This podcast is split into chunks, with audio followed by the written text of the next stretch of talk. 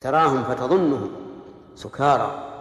لأنه ما عند من شدة الهول يكون الإنسان يتصرف أو كالمرعوب كالمزعوج كالسكران. وما هم بسكارى ولكن عذاب الله شديد. من هنا من هذه النقطة يتبين بطلان من رجح قول الله تعالى وترى الجبال تحسبها جامدة وهي تمر مر السحاب حيث ادعى أن هذا في في الدنيا وليس في الآخرة. واستدل به على دوران الأرض. قال ترى الجبال تحسبها جامدة وهي تمر مر السحاب. وعلل ذلك قال لأنه لو كان يوم القيامة لكان خطأ. لأن الناس يوم القيامة لا لا يتوهمون الأشياء يرونها على حقيقتها. فلا يرون الجبال يحسبونها جامدة. فنقول هذا هذا غلط. ها هو الله يقول تراهم سكارى وما هم بسكارى ولكن عذاب الله شديد. فيتوهمون أن هؤلاء الذين ليسوا بسكارى يتوهمون أنهم سكارى. والإنسان إنسان في الدنيا وفي الآخرة. على كل حال هذه من من العقائد. ومن فوائد الحديث أن هذه الأمة بالنسبة للأمم السابقة الكافرة قليلة جدا قليلة جدا كالشعرة السوداء في جلد الثور الأبيض أو كالشعرة البيضاء في جلد الثور الأسود. ومنها من فوائد الحديث إشفاق الصحابة رضي الله عنهم حيث قالوا أينا ذلك الرجل؟ ومنها أن رسول الله صلى الله عليه وسلم أحسن الناس خلقا. لأنه لما رآهم مزعجين قال لهم إيش؟ أبشروا. قال أبشر. وهكذا ينبغي للإنسان إذا رأى شخصا منزعجا بمصيبة أو غيرها يقول أبشر. أبشر فإن الفرج مع الكرب وإن مع العسر يسرا. أبشر فإن ثواب هذا أعظم من مصيبته وما أشبه ذلك. أدخل عليه السرور حتى ينشرح صدره. في الحديث إشكال وهو قوله بعث النار من كل ألف نسمة من كل ألف تسعمائة ونعم من كل ألف تسعمائة وتسعة وتسعين. وفي الحديث وفي آخر الحديث قال منهم ألف ومنكم واحد. وش وجه الإشكال؟ نعم.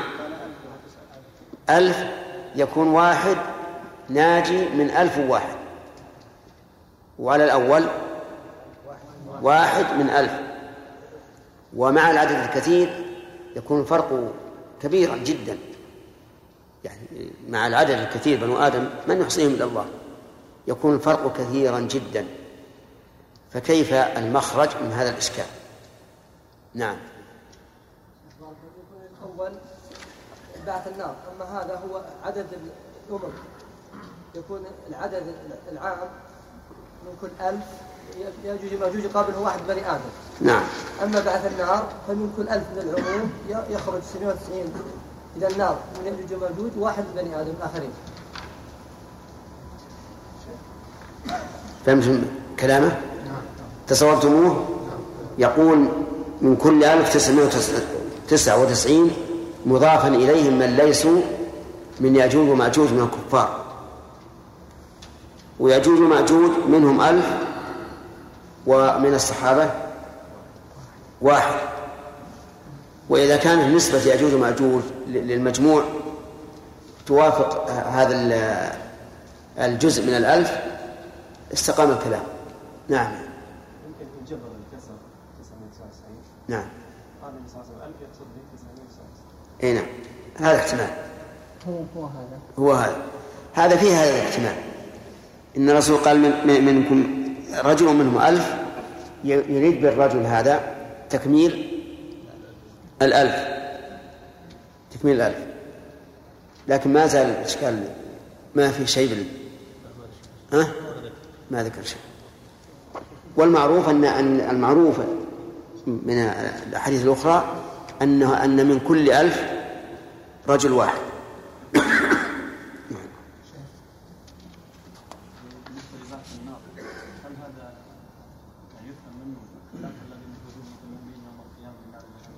إيه هذا أهل النار اللي هم أهل النار. أهل النار اللي هم أهلها. نعم.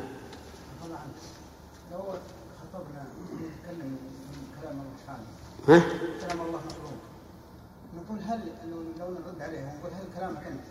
خالق أنت بنفسك ولا مخلوق ولا ولا شيء من مالك اكتسب وش لوجه أرد هذا ولا ما لا يقول اللي خلقها الله. إيه ولكني يقول اللي خلق مشكلة. سليم قال من جاءنا على مذهب الجبرية. مشكلة. إن كلام اي صحيح. لكن هل اعطاه الله مشيئه متى شاء تكلم؟ الله يتكلم اي لكن جبرا؟ لا ما هو إيه طيب هذا اللي نعم. شيخ بارك الله فيك. رجاء النبي صلى الله عليه وسلم. إلى آخره. تحقق. نعم. بسم الله الرحمن الرحيم. كتاب الطهارة. باب فضل الوضوء. قال الإمام مسلم رحمه الله تعالى في كتاب في كتاب الطهارة من صحيحه. حدثنا إسحاق بن منصور. قال حدثنا حبان بن هلال. قال حدثنا أبان. قال حدثنا يحيى. أن زيدا حدثه. أن أبا سلام حدثه عن أبي مالك الأشعري. قال قال رسول الله صلى الله عليه وسلم الطهور شطر الإيمان. والحمد لله تملأ الميزان وسبحان الله والحمد لله تملأان أو تملأ ما بين السماوات والأرض والصلاة نور والصدقة برهان والصبر ضياء والقرآن حجة لك أو عليك كل الناس يغدو فبائع نفسه فمعتقها أو موبقها بسم الله قال المؤلف بسم الله الرحمن الرحيم وهذه البسملة ساقطة في بعض النسخ ثابتة في بعض النسخ. أما وجه ثبوتها فلأن هذا الباب منفصل عما سبق لأن ما سبق كله يتعلق بالإيمان. أما هذا فيتعلق بالأعمال والإيمان من أعمال القلب كما كما عرفتم وأقوال القلب. وأما هذا فهو من أعمال الجوارح. وبدأ المؤلف رحمه الله كغيره بالطهارة. لأن آكد أركان الإسلام بعد الشهادتين الصلاة والصلاة مفتاحها الطهور مفتاحها الطهور فلذلك بدأوا رحمهم الله بالطهارة. ثم اعلم أن الطهارة نوعان طهارة قلب وطهارة بدن. أما طهارة البدن فتنقسم إلى قسمين طهارة حسية يعني عادية وطهارة تعبدية. فأما طهارة القلب فإنها خاصة بالمسلم لقول الله تعالى يا أيها الذين آمنوا إنما المشركون نجس. ولقول النبي صلى الله عليه وعلى آله وسلم المؤمن لا ينجس. وأما الطهارة الحسية فالتعبدية خاصة بالمسلم. لأن الكافر لا يتعبد الله تعالى بالطهارة. حتى لو تروج تغسل فإنه لا يتعبد لله بذلك. والطهارة الحسية الحسية غير التعبدية يشترك فيها من؟ المسلم والكافر. ولهذا لا يشترط له الإسلام. والمقصود بالطهارة في كلام المؤلف رحمه الله الطهارة الحسية التعبدية. وهي الوضوء والغسل والتيمم. لكن يجب علينا أن نعتني بالطهارة القلبية أكثر مما نعتني بهذه. الطهارة القلبية من كل رجس من كل رجس سواء فيما يتعلق بمعاملة الخالق أو ما يتعلق بمعاملة المخلوق. فالشرك رجس. والنفاق رجس والشك رجس والكبر عن عبادات الله رجس. أما معاملة أما الرجس في معاملة الخلق فالحسد والكراهة والبغضاء والحقد وما أشبه ذلك. فالواجب أن نطهر القلب من ذلك كله حتى يكون القلب صافيا نقيا. أما الطهارة الحسية فقد عرفتم أنها تنقسم إلى تعبدية وغير تعبدية والتعبدية خاصة بالمسلم وغيرها عام عام شامل. قال النبي صلى الله عليه وسلم الطهور شطر الإيمان. شطر أي جزءه وإن شئت فقل نصف الإيمان. وذلك لأن الإيمان تخلية وتحلية. أو إن شئت فقل تنقية وإثبات. انظر إلى كلمة التوحيد. لا إله إلا الله. متضمنة لطهارة من كل معبود سوى الله. ولإثبات. ففيها شطران. فالطهور شطر الإيمان. لأن الإيمان كما قلت لكم تنقية آه، تحلية وتخلية. فلهذا صار شطر الإيمان. والحمد لله تملأ الميزان. أي ميزان هو؟ الميزان الذي ينصب يوم القيامة توزن به أعمال العباد وهو ميزان حقيقي له كفتان. لقول الله تعالى ونضع الموازين القسط ليوم القيامة فلا تظلم نفس شيئا. وله كفتان لحديث صاحب البطاقة. تجعل البطاقة في كفة والسجلات في كفة. وقال بعض العلماء له لسان. واللسان هو الذي يشير إلى رجحان أحد الجانبين في الموازين وقال أهل البدع الذين يحكمون عقولهم فيما جاءت به الأخبار قالوا المراد بالميزان إقامة العدل إقامة العدل. ولا شك أن هذا تحريف وإخراج للكلمة عن مواضعه لأن حديث صاحب البطاقة يدل دلالة صريحة على أن هناك كفتين. وكذلك قال النبي عليه الصلاة والسلام كلمتان حبيبتان إلى الرحمن ثقيلتان في الميزان خفيفتان على اللسان. سبحان الله وبحمده سبحان الله العظيم. ثقيلتان في الميزان. كيف؟ لو كان الميزان ميزانا معنويا لم يستقم مثل هذا هذا التقسيم. طيب الحمد لله تملأ الميزان. إذا قال قائل كيف تملأ الميزان؟ وهي عمل ليس حجما يوزن بل هو عمل. قلنا إن الله عز وجل يجعل الأعمال أجساما يوم القيامة فتوزن. وحينئذ تملأ الميزان. قال وسبحان الله. والحمد لله.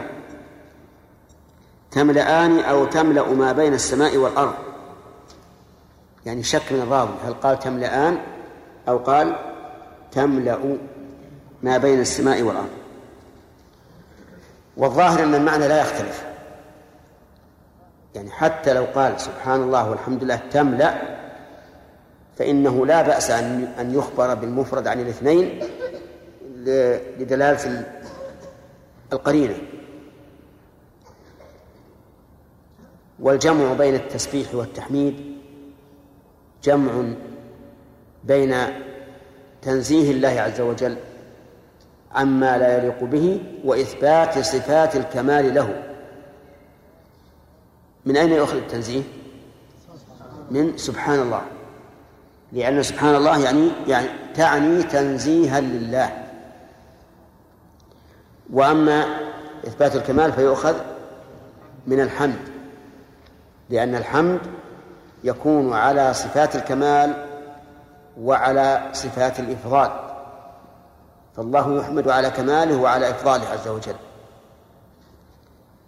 سبحان إذا أردنا أن نحللها من حيث اللغة يقولون إنها اسم مصدر سبح والتسبيح مصدر. لكن سبحان بمعنى التسبيح. فسبحان الله يعني تسبيح الله. فقالوا إنها اسم مصدر. وأنها ملازمة للنصب على المفعولية المطلقة. يعني أنها مفعول مطلق. وأن عاملها محذوف. دائما. أما معناها فعرفتم أن معناها هو تنزيه الله عما لا يليق به. من صفات النقص أو سمات المحدثين. نعم. والحمد لله الحمد قلت لكم يكون على الإفضال وعلى إيش؟ وعلى الكمال. على الكمال والإفضال. فيحمد عز وجل على كماله وعلى نعمه. وبهذا يعرف الفرق بين الحمد والشكر. لأن الشكر يكون في مقابل النعم. النعم بخلاف الحمد. لكن قالوا إن بين الشكر والحمد عموم وخصوص. لأن لأن الشكر يتعلق باللسان والجوارح والقلب. والحمد يكون باللسان والأفعال فقط. وعلى هذا قول الشاعر أفادتكم النعماء مني ثلاثة يدي ولساني والضمير المحجبة. أما الحمد فيكون بالثناء والثناء يكون بالقول باللسان وربما يكون بالأفعال. ثم قال الصلاة نور. نور لإيش؟ للقلب وفي القبر ويوم القيامة. بل وللوجه للقلب والوجه وفي القبر ويوم القيامة. لأن الرسول صلى الله عليه وعلى آله وسلم أطلق قال الصلاة نور. الصدقة برهان أي دليل دليل على إيمان صاحبها وصدقه وتصديقه بوعد الله. وذلك لأن الصدقة بذل شيء محبوب للنفوس وهو المال. كما قال الله تعالى وتحبون المال حبا جما وقال وإنه لحب الخير لشديد ومعلوم أن الإنسان لا يبذل محبوبا إلا لما هو أحب.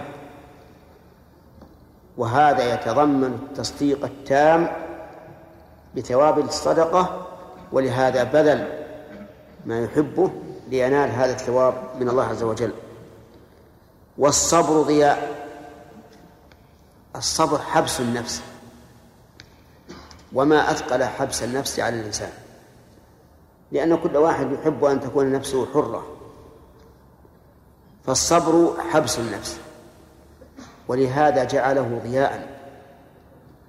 والضياء يتضمن شيئين الحرارة والإضاءة. كما قال تعالى هو الذي جعل الشمس ضياء والقمر نورا. الشمس جعل الله ضياء لأنها حارة وفيها نور. فيها إضاءة. والقمر نور لأنه بارد ليس فيه حرارة. الصبر ضياء قلنا أنه حار. لماذا؟ لأنه ثقيل على النفس يحتاج إلى تعب وعناء.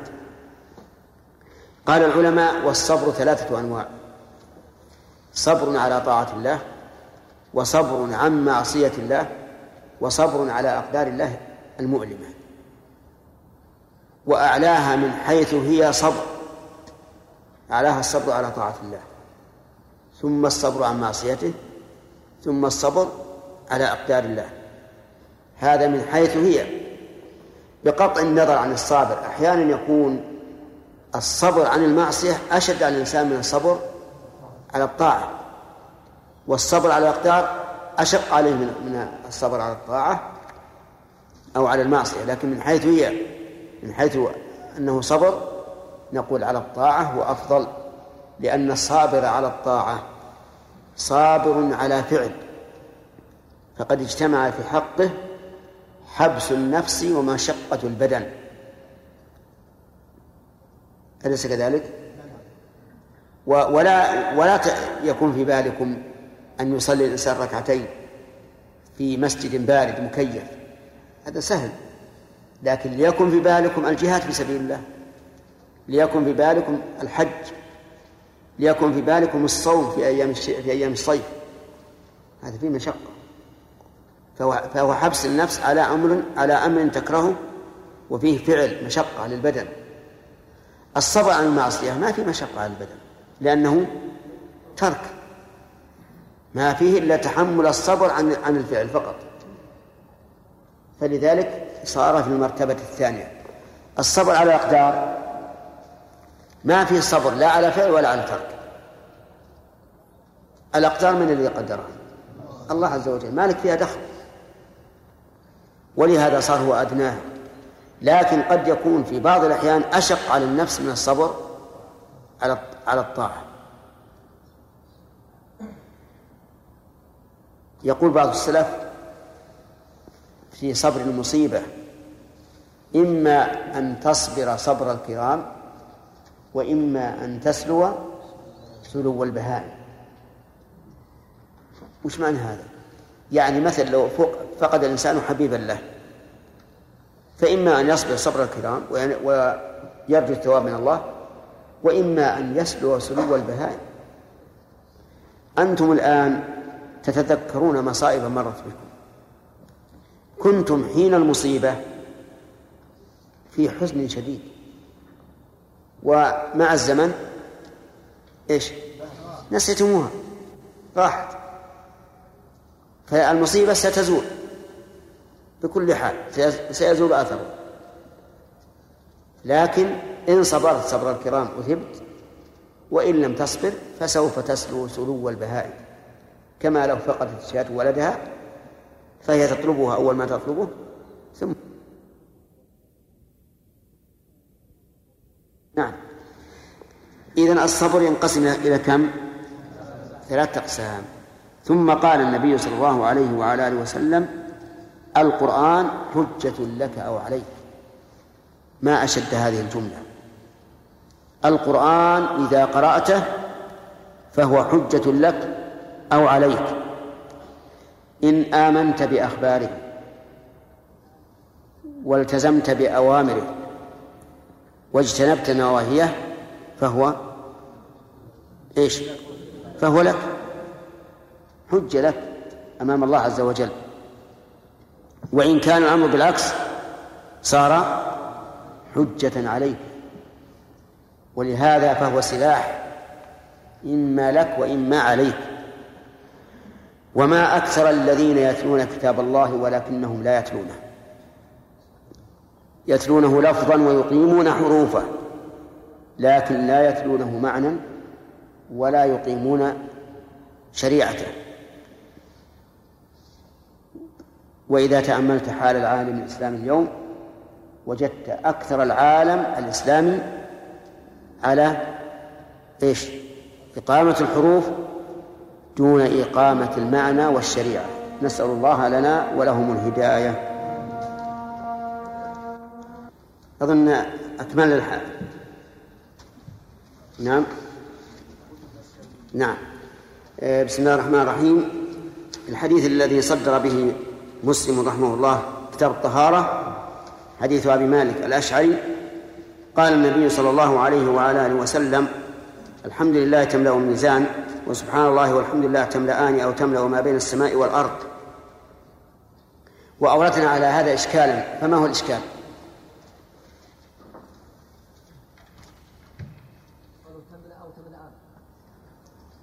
لا.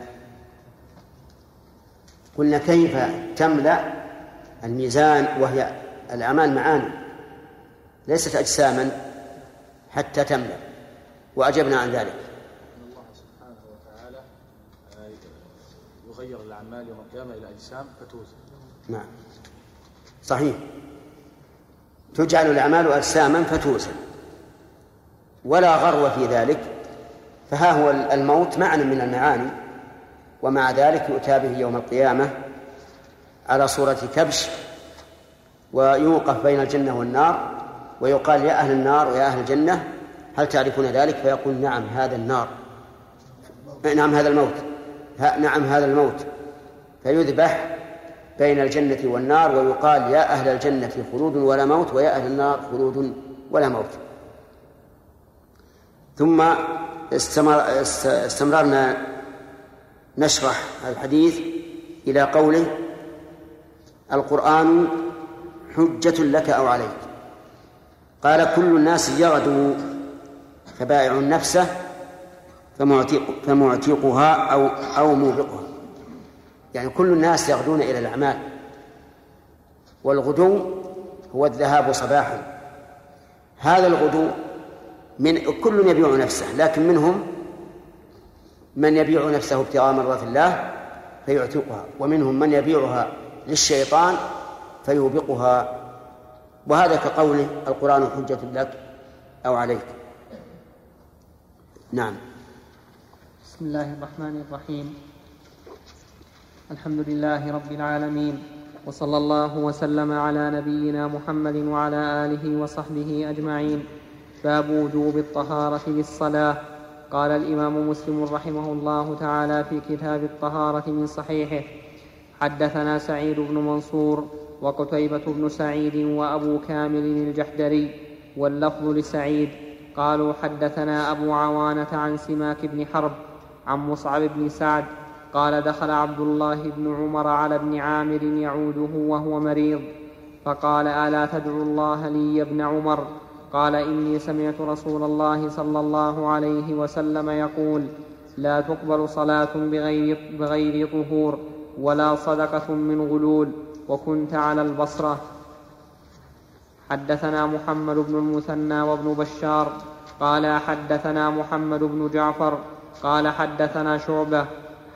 وحدثنا أبو بكر بن أبي شيبة قال حدثنا حسين بن علي عن زائدة قال أبو بكر ووكيع عن إسرائيل كلهم عن سماك بن حرب بهذا الإسناد عن النبي صلى الله عليه وسلم بمثله. حدثنا محمد بن رافع قال حدثنا عبد الرزاق بن همام قال حدثنا معمر بن راشد عن همام بن منبه أخي وهب بن منبه قال هذا ما حدثنا أبو هريرة عن محمد رسول الله صلى الله عليه وسلم فذكر أحاديث منها وقال رسول الله صلى الله عليه وسلم لا تقبل صلاة أحدكم إذا أحدث حتى يتوضأ. هذه هذا هذان الحديثان حديث عبد الله بن عمر وحديث أبي هريرة في بيان أن الطهارة شرط لصحة الصلاة. وأنها لا تقبل بغير طهور. وفي الحديث الأول حديث ابن عمر أنه دخل على ابن عامر عبد الله بن عامر يعوده وهو مريض فقال ألا تدعو الله لي؟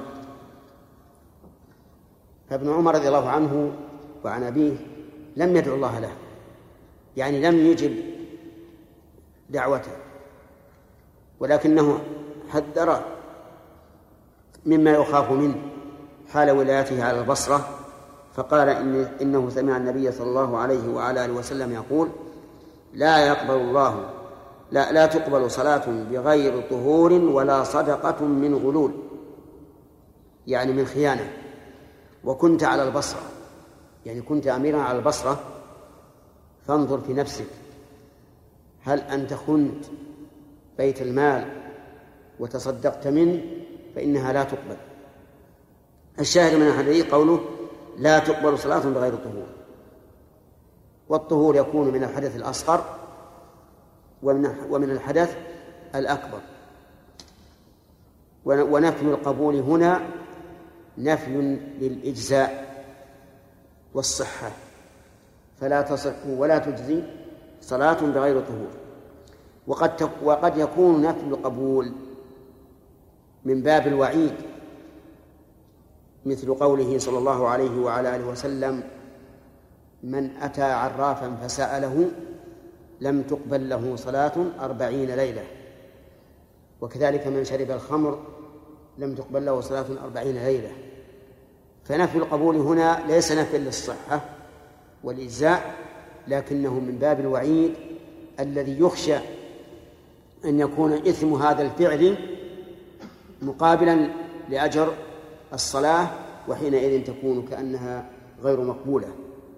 وعلى هذا فنقول في القاعدة إذا نفى الشارع القبول عن شيء فإن كان ذلك لوجود مفسد أو لفقد شرط فنفي القبول هنا نفي للإجزاء والصحة.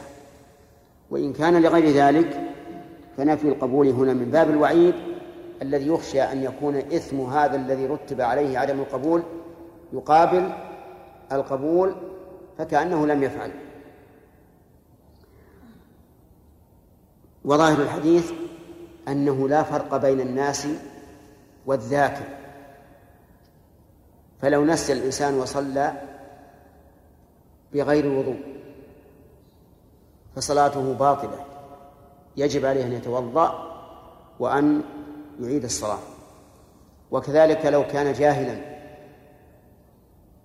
بأن أكل لحم إبل وهو لا يعلم أنه لحم إبل ثم علم بذلك فإنه يجب عليه أن يتوضأ ويعيد الصلاة. وكذلك لو صلى ثم وجد في ثوبه أثر جنابة فإن صلاته لا تصح. يجب عليه أن يغتسل ويعيد الصلاة.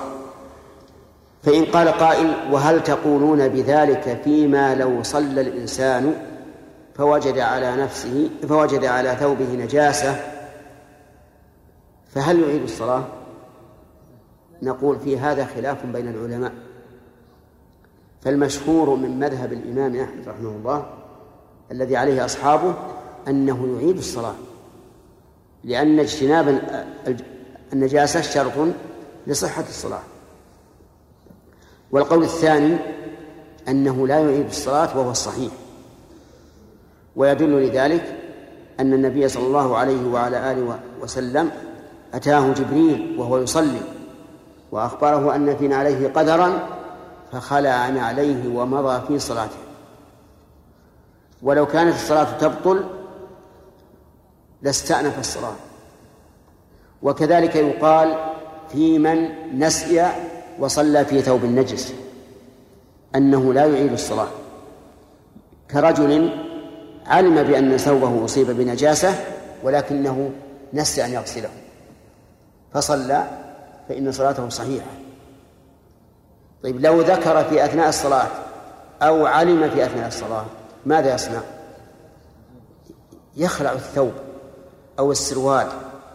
إذا كان يمكن ذلك مع بقاء ستر العورة. فإن كان لا يمكن إلا بكشف العورة وجب عليه أن يخرج من الصلاة وأن يستأنفها. فإن قال قائل ما الفرق بين هذا وبين من صلى بغير وضوء؟ قلنا الفرق هو أن اجتناب النجاسة من باب ترك المحظور. والوضوء من باب فعل المأمور. والمأمور لا بد أن يفعل ويوجد. والمحظور إذا فعله الإنسان لعذر نسيان أو جهل فإنه يسقط عنه الإثم وإذا سقط الإثم سقط الحكم المترتب على ذلك. وهذه القاعدة تنفعك هنا وفي جميع أبواب الفقه. حتى في حتى في الحج والعمرة لو ارتكب الإنسان محظورا من محظورات الإحرام ناسا أو جاهلا فليس عليه شيء. حتى لو كان قتل صيد أو كان جماعا فإنه لا شيء عليه. فلو أن إنسانا جامع زوجته ليلة المزدلفة بعد الوقوف وقبل الرمي ظنا منه أن الحج قد انتهى لقول النبي صلى الله عليه وعلى آله وسلم الحج عرفة؟ ثم جاء يسأل ماذا نقول له؟ نقول لا شيء عليك. على القول الراجع ليس عليك إثم ولا فساد نسك ولا وجوب قضاء ولا فدية لأنك جاهل. هذه القاعدة تنفعك في كل أبواب العلم. أن من فعل المحظور ناسيا أو جاهلا أو مكرها إيش؟ فلا شيء عليه إطلاقا. لا يترتب عليه إثم. ولا كفارة إن كان مما فيه كفارة ولا إعادة عبادة إن كان مما فيه إعادة. وأما من ترك المأمور فلا بد من فعله حتى ولو كان ناسا أو جاهلا. وقوله ولا صدقة من غلول يعني لا يقبل الله الصدقة من الغلول. وهذا إذا تصدق بها تقربا إلى الله. فأما لو غل ثم تاب ولم يتمكن من صرفه إلى بيت المال. أو كان يعلم أنه إذا صرفه إلى بيت المال تلاعب به الحكام. فهنا نقول تصدق به تخلصا منه لا تقربا به. لأنك لو تصدقت تقربا به بقيت ذمتك مشغولة به ولم تستفد شيئا لأنه لا يقبل منك. عرفتم؟ ولو تصدقت به تخلصا منه برئت ذمتك منه وسلمت من شره بل قد تثاب من أجل تحقيق التوبة. لا تثاب على نفس المال مثلا بل لأجل تحقيق التوبة. نعم.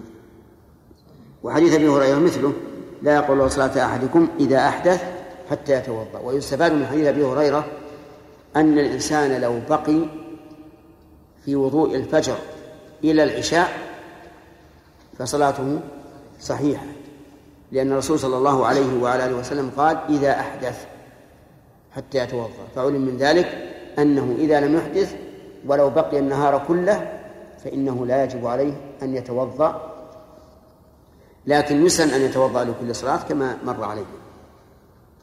نعم عبيد. إيش؟ سائل عن الدليل على القاعده هذه الدليل أدلة ليس دليلا واحدا. فالذي كان لا يطمئن في صلاته. أمره النبي صلى الله عليه وسلم أن يعيد الوضوء أن يعيد الصلاة. أمره أن يعيد الصلاة. والذي رأى في قدمه لمعة قد لمعة قدر الظفر لم يصبها الماء أمره أن يعيد الوضوء. لأنهم لأن كل منهما ترك مأمورا. وأما الجاهل فكون فمثل حديث النعلين لما كان النبي عليه الصلاة والسلام جاهلا لم يلزمه استئناف الصلاة. وكذلك أيضا الذين أفطروا في عهد النبي صلى الله عليه وعلى آله وسلم يظنون أن الشمس قد غربت لوجود الغيم ثم طلعت الشمس لم يؤمروا بالقضاء. وكذلك قال النبي عليه الصلاة والسلام من نسي وهو صائم فأكل أو شرب فليتم صومه فإنما أطعمه الله وسقاه. وكذلك معاوية بن الحكم رضي الله عنه تكلم في الصلاة جاهلا يظن أن الكلام جائز فلم يأمره النبي صلى الله عليه وعلى آله وسلم بالإعادة والذي ترك الطمأنينة أمره بالإعادة. وهذا فرق ظاهر. أما من حيث التعليل فلأن فعل المحظور انتهى فعل وانتهى. ما لم يبقى إلا الإثم والإثم مرفوع بالخطأ والنسيان. ربنا لا تؤاخذنا إن نسينا وأخطأنا. أما المأمور فإنه لا بد من إيجاده. فإذا كان لا بد من إيجاده لم يسقط بالجهل والنسيان. نعم صحيح. سئلت يا شيخ في مرة من المرات عن رجل يقرأ التحيات صلوات الله في التشهد الأول التشهد الثاني ما يقرأ نعم. اللهم صل على محمد وعلى نعم.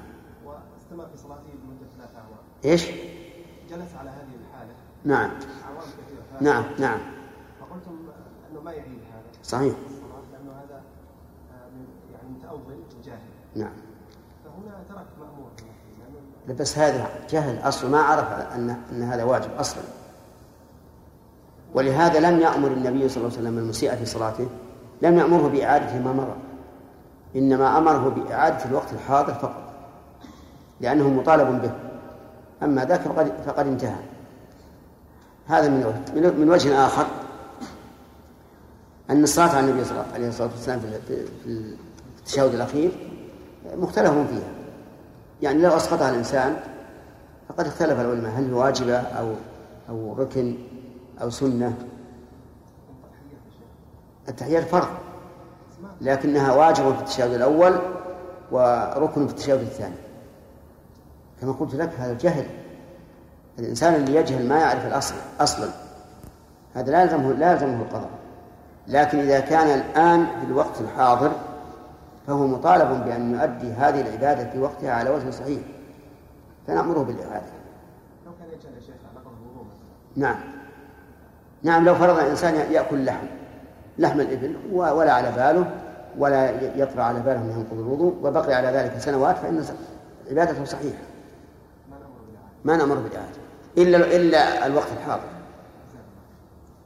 نعم. بارك الله فيكم. نجد العلماء رحمهم الله. ها؟ العلماء رحمهم الله يعني يحكمون في قضايا بالجهل يقولون إذا جهل يعني يعذرونه ولا يفرقون. يعني حسب ما ظهر لي بين كون الإنسان يعني يعذر بالجهل أم لا. يطلقون هذا. هل نقول نحكم بكل قضية بعينها وكل شخص بعينه أم نطلق هذا الحكم؟ لا هو ما أمكن تداركه يجب أن يفعل. وما مضى فينظر. يعني المأمور الذي تركه جاهلا ما- فيما مضى. ينظر هل هو مفرط أو غير مفرط. إن كان غير مفرط فلا شيء عليه. كإنسان نشأ في بادية بعيدة ولا يعلم أن هذا الشيء واجب فهذا لا شيء عليه. لأن هذه لن تقع إلا نادر جدا. أكثر الناس الآن في المدن بين العلماء ومع هذا يقال الكلام لا لا ما صحيح. ما هنا ما هي نادرة. إلا كثيرة. يوجد الآن حتى عندنا هنا في المملكة يوجد مناطق لا يعلمون شيئا حتى عن الوضوء. نعم. ثلاثة. باب صفة الوضوء وكماله. حدثنا أبو الطاهر أحمد بن عمرو بن عبد الله بن عمرو بن سرح وحرملة بن يحيى التجيبي.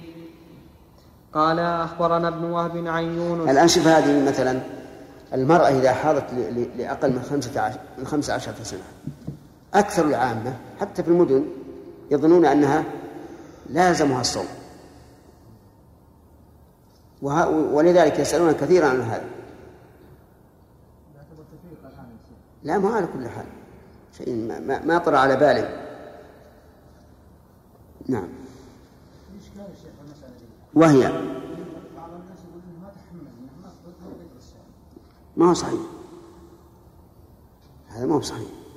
هم يقولون إن يظنون أنه لا يجب الصوم إلا على من تم له خمس عشرة سنة. هذا ضعيف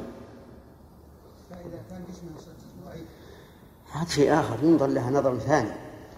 إذا كان جسمه ضعيف فنقول لا تصومي الآن في الصيف صومي في الشتاء. نعم. باب صفة الوضوء وكماله. حدثني أبو الطاهر أحمد بن عمرو بن عبد الله بن عمرو بن سرح وحرملة بن يحيى التجيبي.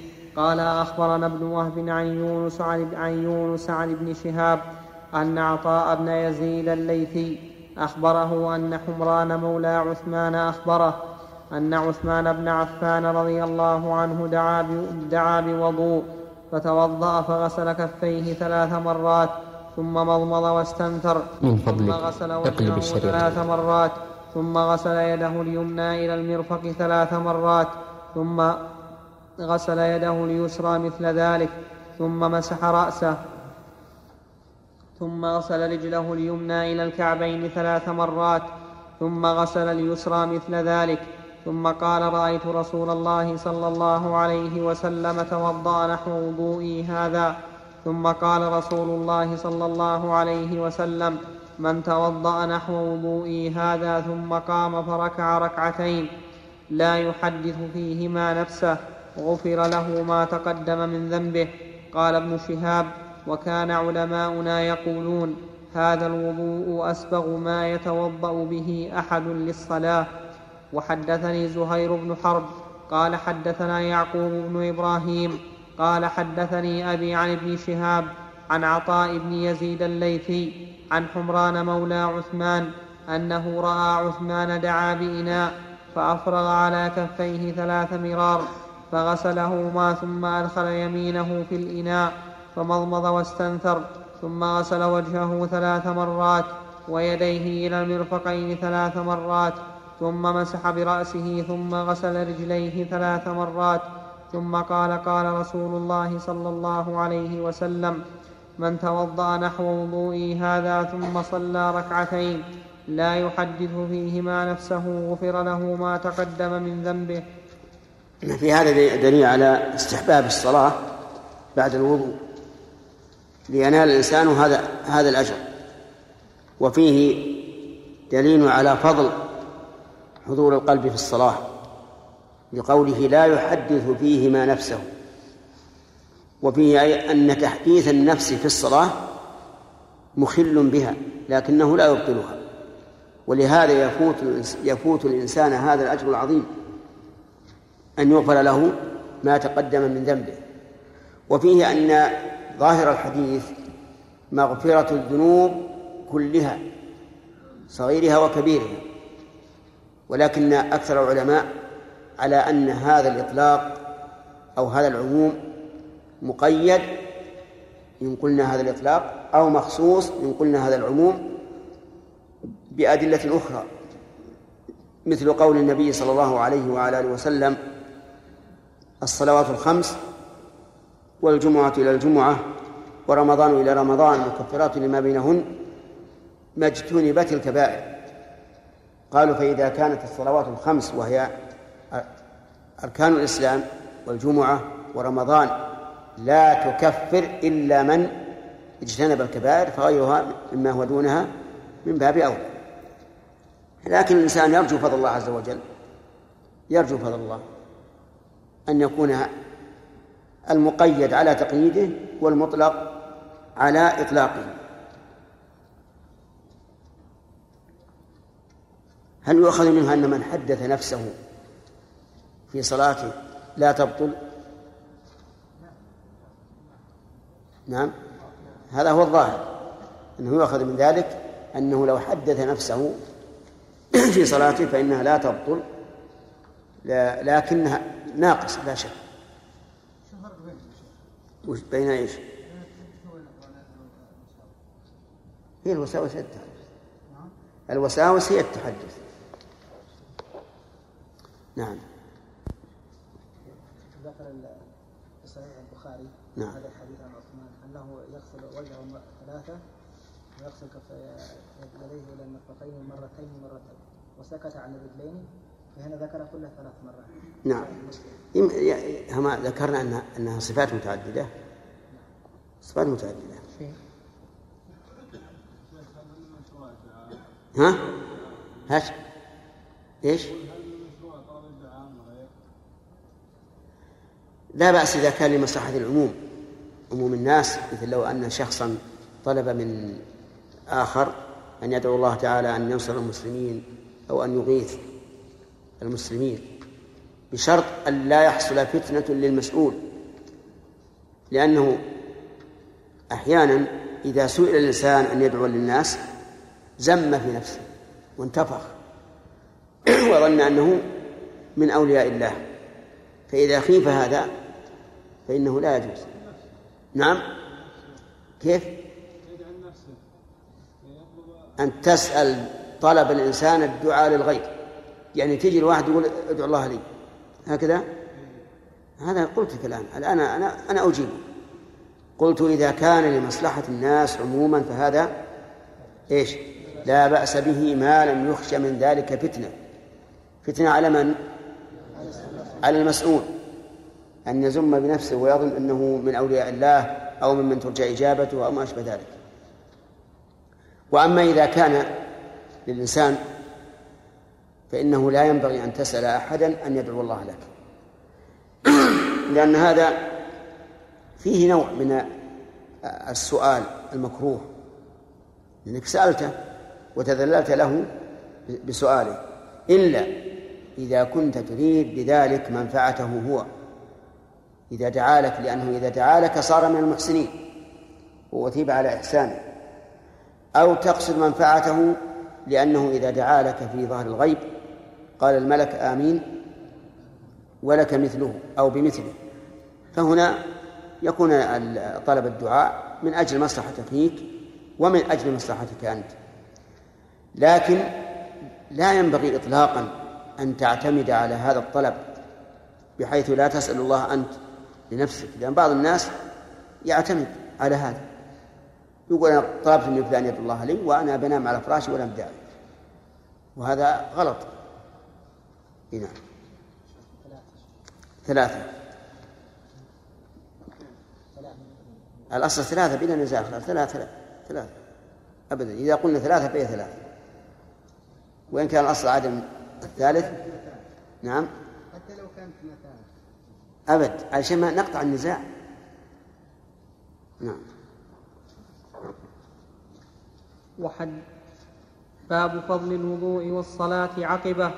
حدثنا قتيبة بن سعيد وعثمان بن محمد بن أبي شيبة وإسحاق بن إبراهيم الحنظلي واللفظ لقتيبة. قال إسحاق أخبرنا وقال الآخران حدثنا جرير عن هشام بن عروة عن أبيه عن حمران مولى عثمان. قال سمعت عثمان بن عفان وهو بفناء المسجد فجاءه المؤذن عند العصر فدعا بوضوء فتوضأ. ثم ثم قال والله لأحدثنكم حديثا لولا آية في كتاب الله ما حدثتكم.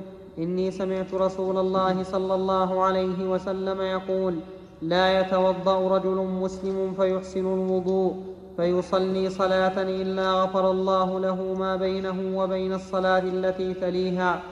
وحدثناه أبو كريب قال حدثنا أبو أسامة حاء وحدثنا زهير بن حرب وأبو كريب قال حدثنا وكيع حاء وحدثنا ابن أبي عمر قال حدثنا سفيان جميعا عن هشام بهذا الإسناد وفي حديث أبي أسامة فيحسن وضوءه ثم يصلي المكتوبة وحدثنا زهير بن حرب قال حدثنا يعقوب بن إبراهيم قال حدثنا أبي عن صالح قال ابن شهاب ولكن, عر ولكن عروة يحدث عن حمران, عن حمران أنه قال فلما توضأ عثمان قال والله لأحدثنكم حديثا لوالله لولا آية في كتاب الله ما حدثتكم إني سمعت رسول الله صلى الله عليه وسلم يقول لا يتوضأ رجل فيحسن وضوءه ثم يصلي الصلاة إلا غفر له ما بينه وبين الصلاة التي تليها.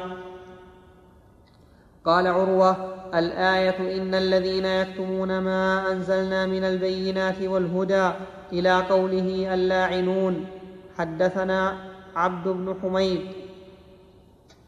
حدثنا عبد بن حميد وحجاج بن الشاعر كلاهما عن أبي الوليد. قال عبد حدثني أبو الوليد. قال حدثنا إسحاق بن سعيد بن عمرو بن سعيد بن العاص. قال حدثني أبي عن أبيه. قال كنت عند عثمان فدعا بطهور فدعا بطهور فقال سمعت رسول الله صلى الله عليه وسلم يقول ما من امرئ مسلم تحضره صلاة مكتوبة فيحسن وضوءها وخشوعها وركوعها إلا كانت كفارة لما قبلها من الذنوب ما لم يؤت كبيرة وذلك الدهر كله.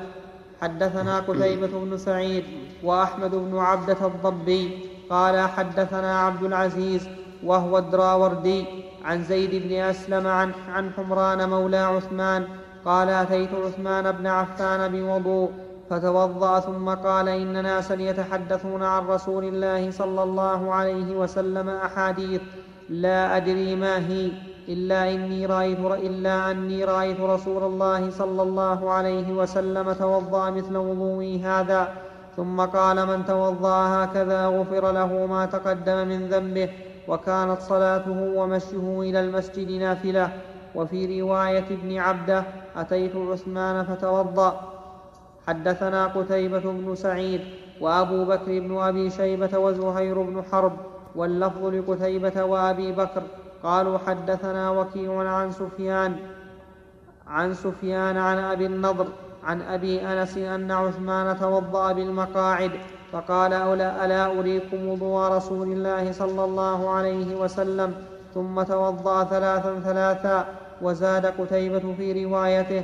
قال سفيان قال سفيان قال أبو النضر عن أبي أنس.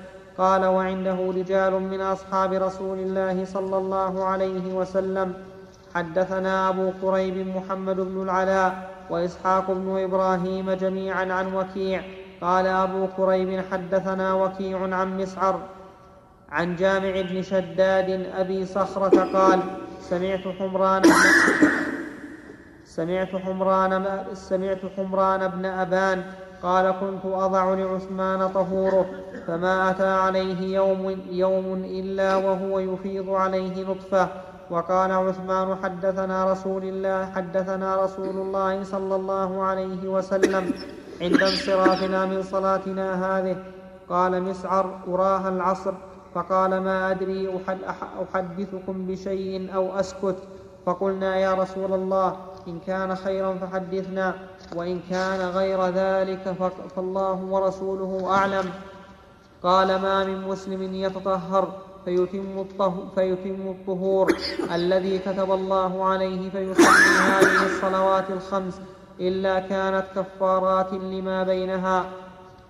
حدثنا عبيد الله بن معاذ قال حدثنا أبي حاء وحدثنا محمد بن المثنى وابن بشار قال حدثنا محمد بن جعفر قال جميعا حدثنا شعبة عن جامع بن شداد قال سمعت حمران بن أبان يحدث سمعت حمران بن أبان يحدث يحدث أبا بردة في هذا المسجد في إمارة بشر أن عثمان بن عفان قال قال رسول الله صلى الله عليه وسلم. من أتم الوضوء كما أمره الله تعالى فالصلوات المكتوبات كفارات لما بينهن. هذا حديث ابن معاذ وليس في حديث وليس في حديث غندر في إمارة بشر ولا ذكر المكتوبات. حدثنا هارون بن سعيد الأيلي قال حدثنا ابن وهب قال وأخبرني مخبر مخبر قال وأخبرني مخرمة بن بكير عن أبيه عن حمران مولى عثمان قال توضأ عثمان, قال توضأ عثمان بن عفان يوما وضوءا حسنا ثم قالوا رأيت رسول الله صلى الله عليه وسلم توضأ فأحسن الوضوء. ثم قال من توضأ هكذا ثم خرج إلى المسجد. لا ينهزه إلا الصلاة. غفر له ما خلا من ذنبه.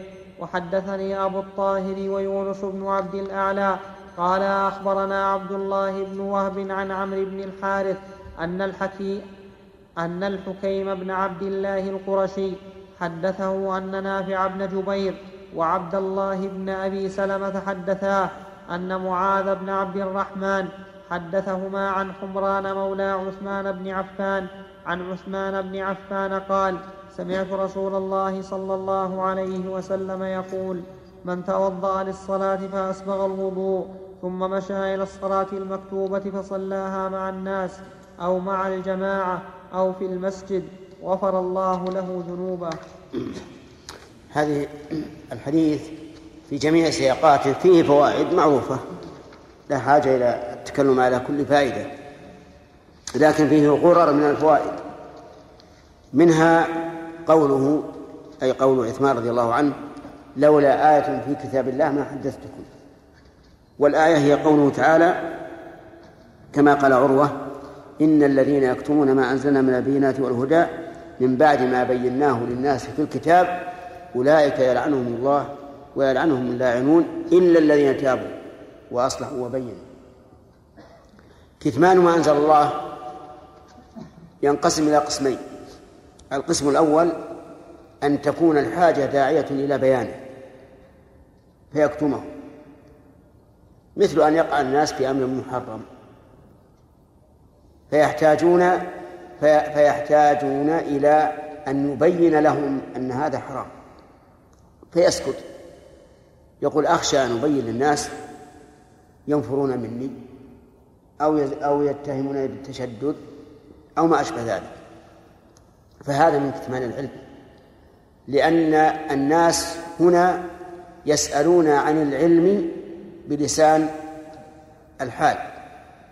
فلا بد من بيانه حتى وإن لم تسأل لا بد أن تبين للناس.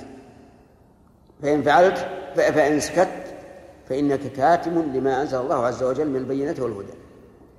الثاني أن يسأل سؤالا خاصا. يأتيه إنسان يسأله. فيكتم ولا يبين الحق. مع علمه به فهذا له هذا الوعيد. يلعنهم الله ويلعنهم اللاعنون والعياذ بالله. إلا إذا علمت أنه يترتب على الجواب شر هذه واحدة. أو أن هذا الرجل متعنت يريد عناتك والإشقاق عليك. لأن الله قال لرسوله فإن جاءوك فاحكم بينهم أو أعرض عنهم. لأنهم لا لا يأتون للرسول يستفتونه أهل الكتاب للحق. قلنا إذا كان يترتب عليه شر الثاني إذا كان للإعنات والإشقاق الثالث إذا كان إذا غلب على ظنك أن هذا السائل يريد أن يعرف ما عندك لا ليعمل به ولكن ليقابل علماء آخرين. فيسألهم. ثم إذا أجابوا قال قال فلان كذا وكذا. فيعارض أقوال إجابتهم بإجابته. فلا يلزمك أن أن تجيب. إذا لا يلزم في المسألة الثانية الأخيرة السؤال الخاص. لا يلزم إلا إذا عرفت أن الرجل يريد الحق لإيش؟ ليعمل به. أما إذا لم إذا غلب على ظنك خلاف ذلك فلك أن تفتي ولك أن لا تفتي. واضح؟ طيب. فصار الآن الكتمان ينقسم إلى قسمين. القسم الأول أن يحتاج الناس إلى البيان. فهنا يجب البيان وإن لم يسأل. والثاني أن أن يرد على العالم سؤال خاص فهذا أيضا يجب عليه أن يجيب بما تقتضيه الأدلة الشرعية لكن على الأوجه التي ذكرنا. ثم في هذا من من غرر المسائل في هذه الألفاظ. الإشارة إلى طلب إحسان الوضوء إسباغ الوضوء وكذلك إحسان الصلاة. وأنه من أسباب مغفرة الذنوب. وفيه أيضا في الأخير صلاها مع الناس أو مع الجماعة أو في المسجد. فيه الإشارة إلى أن الجماعة في البيت لا تحصل بها براءة الذمة. خلافا لمن قال من أهل العلم إن المقصود تحصيل الجماعة لا كونها في المسجد. فإذا وجد رجلان في البيت وقال لن نخرج إلى المسجد نصلي هنا المقصود تحصيل الجماعة ونحن سنصلي جماعة. فإن بعض أهل العلم يقولون إن هذا عمل جائز وليس فيه شيء. ثم قال وتنعقد الجماعة بالأنثى. وعلى هذا فإذا صلى الرجل وزوجته في البيت سقط عنهم الإثم وسقطت صلاة الجماعة لكن هذا القول ضعيف جدا. والصواب أن يقال أدنى ما يقال في صلاة الجماعة في المسجد أنها فرض كفاية. هذا أدنى ما يقال. وأما أن يقال للمسلمين لا تذهبوا إلى المساجد عطلوا المساجد وصلوا في بيوتكم جماعة وقد أبرأتم الذمم فهذا لا بعيد جدا.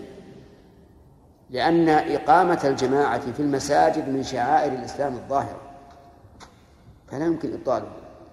والصحيح أن الواجب إقامتها في المساجد إقامة الجماعة في المساجد. إلا إذا كان هناك عذر شرعي فلكل مقام مقال. الله أكبر. بسم الله الرحمن الرحيم. الحمد لله رب العالمين والصلاة والسلام على نبينا محمد وعلى آله وصحبه أجمعين. صلى وسلم عليه. باب, باب الصلوات الخمس والجمعة إلى الجمعة ورمضان إلى رمضان. ورمضان إلى رمضان مكفرات لما بينهن مجتنبات لماذا قلت ورمضان؟ وأنت ما وأنت جررت ما سبق. قلت رمضان. ها؟ رمضان. ولماذا جررتها؟ لأنها ليست علم على شهر بعيد. شوف بارك الله فيك الآن. باب الصلوات الخمس والجمعة الجمعة ورمضان رمضان. مكفرات. عندك مكفرات خبر.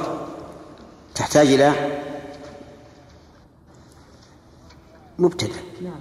فيكون الصواب باب الجمعة إلى الجمعة باب الصلوات الخمس. باب الصلوات الخمس.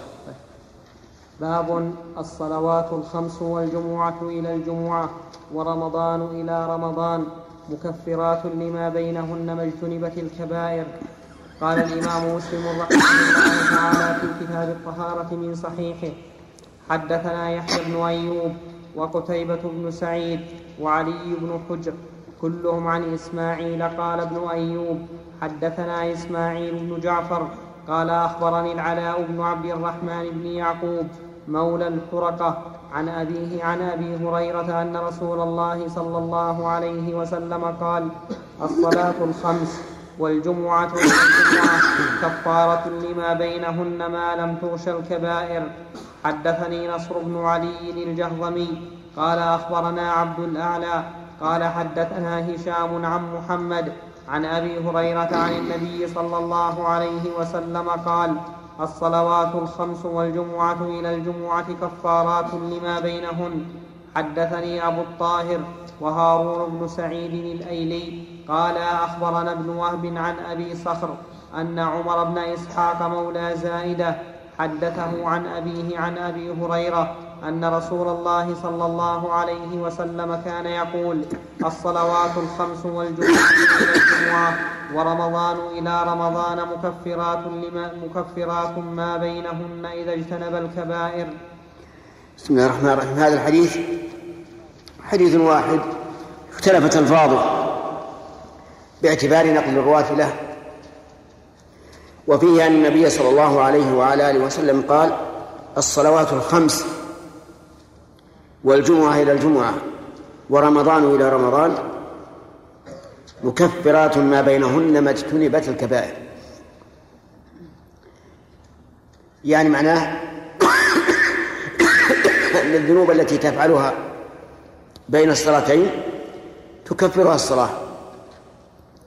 والذنوب التي تفعلها بين الجمعتين تكفرها الجمعة. والذنوب التي تفعلها بين الرمضانين يكفرها رمضان. لكن اشترط النبي صلى الله عليه وعلى آله وسلم اشترط شرطا وهو قوله ما اجتنبت الكبائر وقوله ما لم توش الكبائر وقوله إذا اجتنب الكبائر فاختلف العلماء رحمهم الله في هذا الشرط. هل هو شرط لتكفير الصغائر؟ بمعنى أنه لأن هذه العبادات العظيمة لا تكفر الصغائر إلا إلا إذا اجتنبت الكبائر. وهذا هو ظاهر السياق وهو ظاهر اللفظ. وقال بعض العلماء إن هذا كالاستثناء يعني إن هذا الشرط كالاستثناء. والمعنى مكفرات لما بينهن إلا الكبائر. وعلى هذا فلو ف... فيظهر الفرق بين القولين. لو فعل الإنسان كبيرة وصغائر كثيرة بين الصلاتين. فعلى القول الأول؟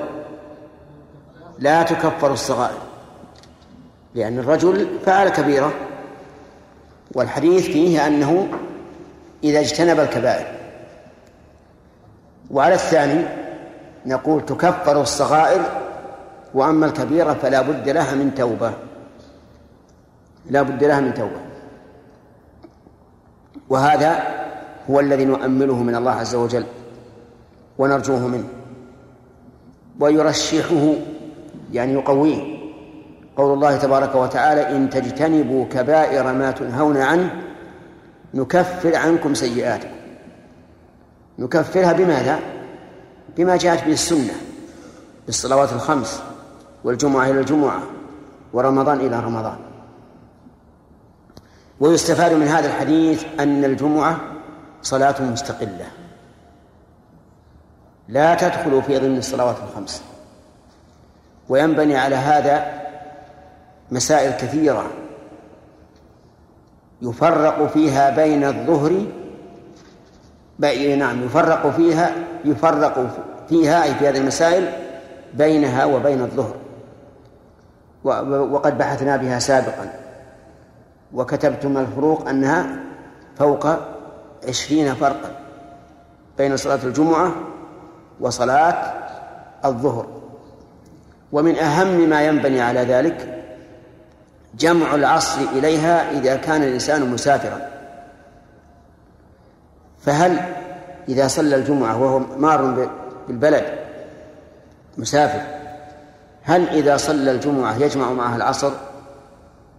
الجواب لا لا يجوز لأن الجمعة فرض مستقل له خصائصه وله أحكامه والسنة إنما جاءت بالجمع بين الظهر والعصر وصلاة الجمعة لا تسمى ظهرا. والأصل أنها مستقلة ولهذا من شرطها الوقت وغيرها من شرطه دخول الوقت. الفرق بينهما. أنت؟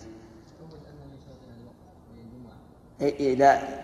من شرط الجمعة الوقت ومن شرط غيرها دخول الوقت. ما الفرق بين العبارتين بمعنى أن الجمعة يشترط لها وقت محدد نعم.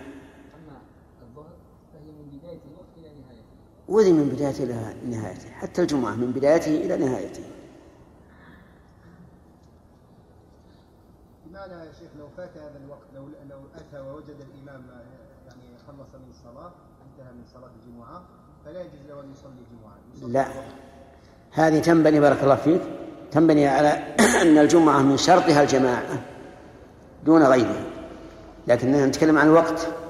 شراف. إذا خرج وقتها فلا يمكن أن تصلى جمعة نعم. بل تصلى تمام. صح. هذا هذا هو الفرق. على كل حال لا يصح أن تجمع العصر إلى الجمعة. نعم. وهل تجمع الجمعة إلى العصر؟ عجيب معلوم. من باب أولى لأن لأنك لو أخرت الجمعة حتى دخل وقت العصر ما صحت لا جمعا ولا إفرادا. قال بعض الناس إذا قلت إنه لا يصح جمع العصر إلى الجمعة فليصلي الإمام خلف الإمام الجمعة ناويا بذلك الظهر. واختلاف نية الإمام والمأموم لا. لا تضر. فليكن المسافر ناويا صلاة الظهر. وصلاة الظهر للمسافر كم؟ ركعتان. فيصلي الجمعة بنية الظهر ويصلي بعدها العصر جمعا. قلنا هذا حيلة ولا مانع منها لكن يفوت الإنسان بها فضل الجمعة. فضل الجمعة يعني تكون الجمعة في حقه كأنها يوم الخميس أو يوم الأربعاء أو غيره من الأيام. لا ينال فضل الجمعة وهذا حرمان كثير للإنسان. نعم. طيب. كونه مسافر ألا يعتبر صلاة الظهر له أفضل من الجمعة؟ لا. إذا كان مسافرا وهو في البلد الآن فقد قال الله تعالى يا أيها الذين آمنوا إذا نودي للصلاة من يوم الجمعة فاسعوا إلى ذكر الله وذروا البيع ونسأل هذا المسافر هل أنت من المؤمنين؟ ماذا يقول؟ ها؟ شو يقول؟ من المؤمنين طيب لكن سيقول أنا من المؤمنين المسافرين نقول أين القيد؟ هل قال الله يا أيها الذين آمنوا إذا كنتم مقيمين ونودي لل- للص- لص- للصلاة يوم الجمعة فاسألوا ذكر الله نعم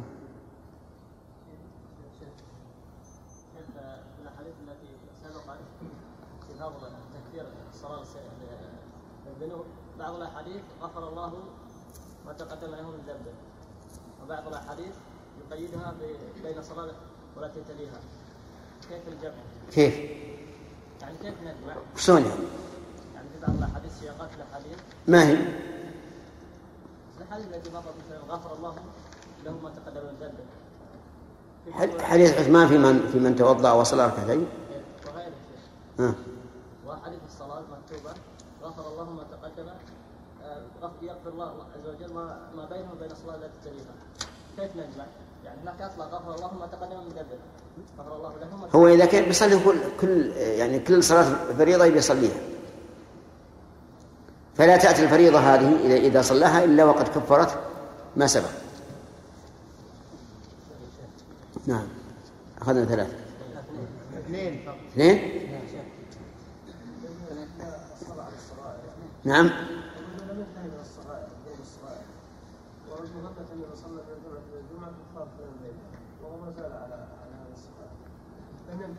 نعم.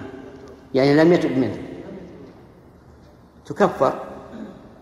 تكفر ولكن يجب أن نلاحظ مسألة وهي أن هذه العبادات التي رتب عليها هذا الفضل لا بد أن تكون مقامة على ما ينبغي. أما يجي إنسان وي- ويصلي صلاة قشور بلا لب فالظاهر والله أعلم أنه لا يحصل له هذا الأجر. ولهذا جاء في حديث عثمان السابق صلى ركعتين لا يحدث فيهما نفسه ونحن لا نحجر فضل الله عز وجل ولكن نقول الصلاة التي يحدث بها نفسه مختلف في إبراء الذمة بها فكيف تقوى على تكفير السيئات؟ ولهذا إذا أردت أن, أن تكفر سيئاتك بين الصلاتين فاحرص على أن تكون صلاتك على الوجه الأكمل في حضور القلب وأداء الواجبات حتى يحصل لك هذا. نعم. باب الذكر المستحب عقب الوضوء. حدثني محمد بن حاتم بن ميمون قال حدثنا عبد الرحمن بن مهدي قال حدثنا معاوية بن صالح عن ربيعة يعني ابن يزيد عن أبي إدريس الخولاني عن عقبة بن عامر حاء وحدثني أبو عثمان عن جبير بن نفير عن عقبة بن عامر قال كانت علينا رعاية الإبل فجاءت نوبتي فروحتها بعشي فأدركت رسول الله صلى الله عليه وسلم قائما يحدث الناس فأدركت من قوله ما من مسلم يتوضأ فيحسن وضوءه ثم يقوم فيصلي ركعتين مقبل عليهما بقلبه ووجهه إلا وجبت له الجنة. قال قال فقلت ما أجود هذه؟ فإذا قال فإذا فإذا قائل بين يدي يقول التي قبلها أجود فنظرت فإذا عمر قال إني قد رأيتك جئت آنفا قال ما منكم من أحد يتوضأ فيبلغ أو فيسبغ الوضوء ثم يقول أشهد أن لا إله إلا الله وأن محمدا عبد الله ورسوله إلا فتحت له أبواب الجنة الثمانية يدخل من أيها شاء. وحدثناه أبو بكر بن أبي شيبة قال حدثنا زيد بن الحباب قال حدثنا معاوية بن صالح عن ربيعة بن يزيد عن أبي إدريس الخولاني وأبي عثمان عن جبير بن نفير بن مالك الحضرمي عن عقبة بن عامر الجهني أن رسول الله صلى الله عليه وسلم قال فذكر مثله غير أنه قال من توضأ فقال أشهد أن لا إله إلا الله وحده لا شريك له وأشهد أن محمدا عبده ورسوله. هذا الذكر المستحب بعد فراغ الإنسان من الوضوء. في السياق الأول عن عقبة بن عامر رضي الله عنه قال كانت علينا رعاية الإبل فجاءت نوبتي فروحتها بعشي. يعني روحتها أي أتيت بها من المرعى بعشي مبك- مبكرا. فوجد رسول الله صلى الله عليه وسلم يحدث الناس يقول ما من مسلم يتوضأ فيحسن الوضوء وضوءه فيحسن وضوءه ثم يقوم فيصلي ركعتين مقبل عليهما بقلبه. هذه العبارة مقبل فيها إشكال من حيث الإعراب وذلك أن مقتضى السياق أن تكون مقبلا لأنها حال من فاعل يصلي. وفاعل, وفاعل يصلي ضمير. والضمير يقولون إنه لا ينعت ولا ينعت به. و و ولكن نقول إذا كانت الرواية محفوظة فإن مقبل تكون خبرا لمبتدأ محذوف. تقدير هو مقبل. مقبل عليهما بوجهه وهذا يشبه ما في حديث عثمان رضي الله عنه لا يحدث فيهما نفسه. فإن الإنسان إذا كان لا يحدث بهما نفسه فقد أقبل. يقول مقبل عليهما بقلبه ووجهه إلا وجبت له الجنة. وجبت أي حقت له. ومن الذي أوجب ذلك؟ الذي أوجب ذلك هو الله لأن رسوله صلى الله عليه وعلى وسلم بلغ, بلغ ذلك. قال فقلت ما أجود هذه؟ وكأنه قالها فرحا فرفع صوته. بذلك. شو هو راعي, راعي إبل ويأتي للحديث إلى النبي عليه الصلاة والسلام ويقع الحديث في قلبه هذا الموقع وهذا الفرح وكأنه أدرك غنيمة كبيرة. يقول فإذا قائل بين يدي يقول التي قبلها أجود. التي قبلها أجود منها لأن عقبة بن عامر تأخر وعمر كان من أول الحديث. فنظرت فإذا عمر فقال إني قد رأيتك جئت آنفا يعني قريبا فأخبره بالأجود وفي هذا دليل على حرص الصحابة رضي الله عنهم على تعليم الناس العلم. فإن عمر لم يفوت الفرصة حتى أخبر هذا الرجل بما قاله النبي صلى الله عليه وعلى آله وسلم في الوضوء. أنه قال ما منكم من أحد يتوضأ فيبلغ أو فيسبغ الوضوء يعني يتمه والإسباغ بمعنى الإتمام. ومنه قوله تعالى وأسبغ عليكم نعمه ظاهرة وباطنة. ثم يقول أشهد أن لا إله إلا الله وأن محمدا عبد الله ورسوله إلا فتحت له أبواب الجنة الثمانية يدخل من أيها شاء. وهذا الذكر فيه تخليص القلب وتطهيره من الشرك. كما أن الوضوء فيه تطهير البدن وتخليصه. ويقول في هذا الحديث إلا فتحت له أبواب الجنة الثمانية. يدخل من أيها شاء. كيف تفتح؟ المعنى أنه تيسر له أعمال هذه الأبواب. تيسر له الصلاة. والصيام والصدقة والجهاد وغير ذلك من الأبواب التي هي ثمانية. وأبواب وفي هذا الحديث دليل على أن أبواب الجنة ثمانية وهو كذلك. وأما أبواب النار فهي سبعة لأن رحمة الله سبقت غضبه فكانت أبواب رحمته أكثر من أبواب عقابه. أما اللفظ الثاني فيقول من من توضأ فقال أشهد أن لا إله إلا الله. فهل نقيد هذه الجملة من توضأ وهي جملة مطلقة ليس فيها ذكر الإسباغ أو الإبلاغ؟ هل نقيدها بما سبق؟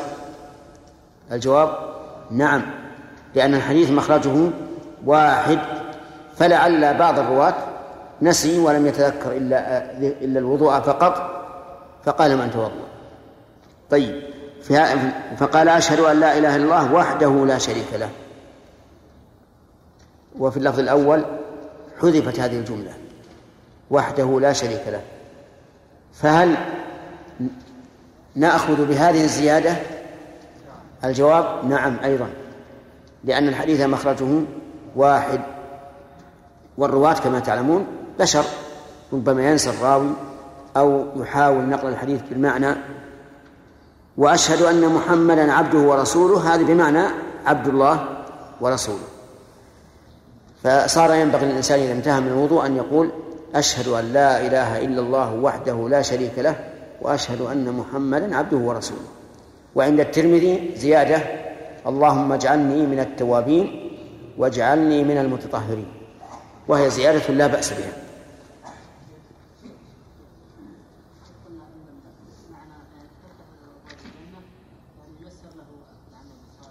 نعم. كيف المعنى؟ يعني بالنسبة للمعنوي معنى أنه له الأعمال الصالحة. إن إيش؟ ييسر له الأعمال الصالحة. نعم هذا اللي قلنا. وبالنسبة للفتح الحسي يعني تنفتح له أمام وجه اذا هي الآن ما هي موجودة أمامه؟ الآن موجود ما هي موجودة أمامه؟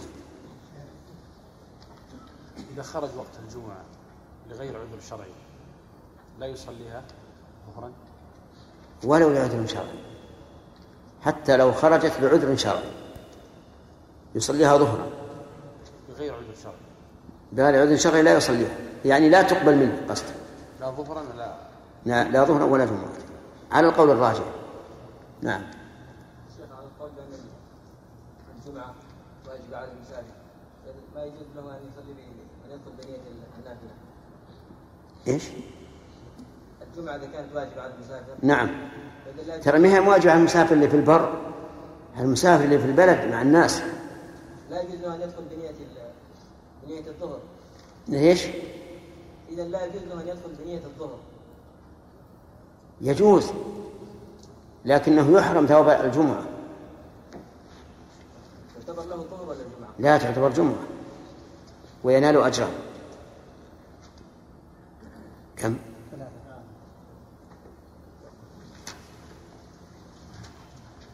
باب في وضوء النبي صلى الله عليه وسلم. حدثني محمد بن الصباح. قال حدثنا خالد بن عبد الله عن عمرو بن يحيى عن عمرو بن يحيى بن عمارة عن أبيه عن عبد الله بن زيد بن عاصم الأنصاري وكانت له صحبة. قال قيل له توضأ لنا وضوء رسول الله صلى الله عليه وسلم.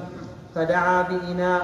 فأكفأ منها على يديه فغسلهما ثلاثا ثم أدخل يده فاستخرجها فمضمض واستنشق من كف واحدة ففعل ذلك ثلاثا ثم أدخل يده فاستخرجها فغسل وجهه ثلاثا ثم أدخل يده فاستخرجها فغسل يديه إلى المرفقين مرتين مرتين ثم أدخل يده فاستخرجها فمسح برأسه فأقبل بيديه وأدبر. ثم غسل رجليه إلى الكعبين ثم قال هكذا كان وضوء رسول الله صلى الله عليه وسلم.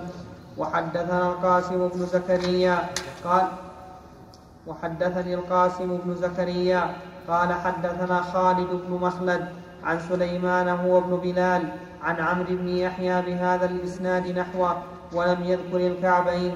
وحدثني إسحاق بن موسى الأنصاري قال حدثنا معا قال حدثنا مالك بن أنس عن عمرو بن يحيى بهذا الإسناد وقال مضمض واستنثر ثلاثا ولم يقل من كف واحدة وزاد بعد قوله فأقبل بهما وأدبر بدأ بمقدم رأسه ثم ذهب بهما إلى قفاه ثم ردهما حتى رجع إلى المكان الذي بدأ منه وغسل رجليه.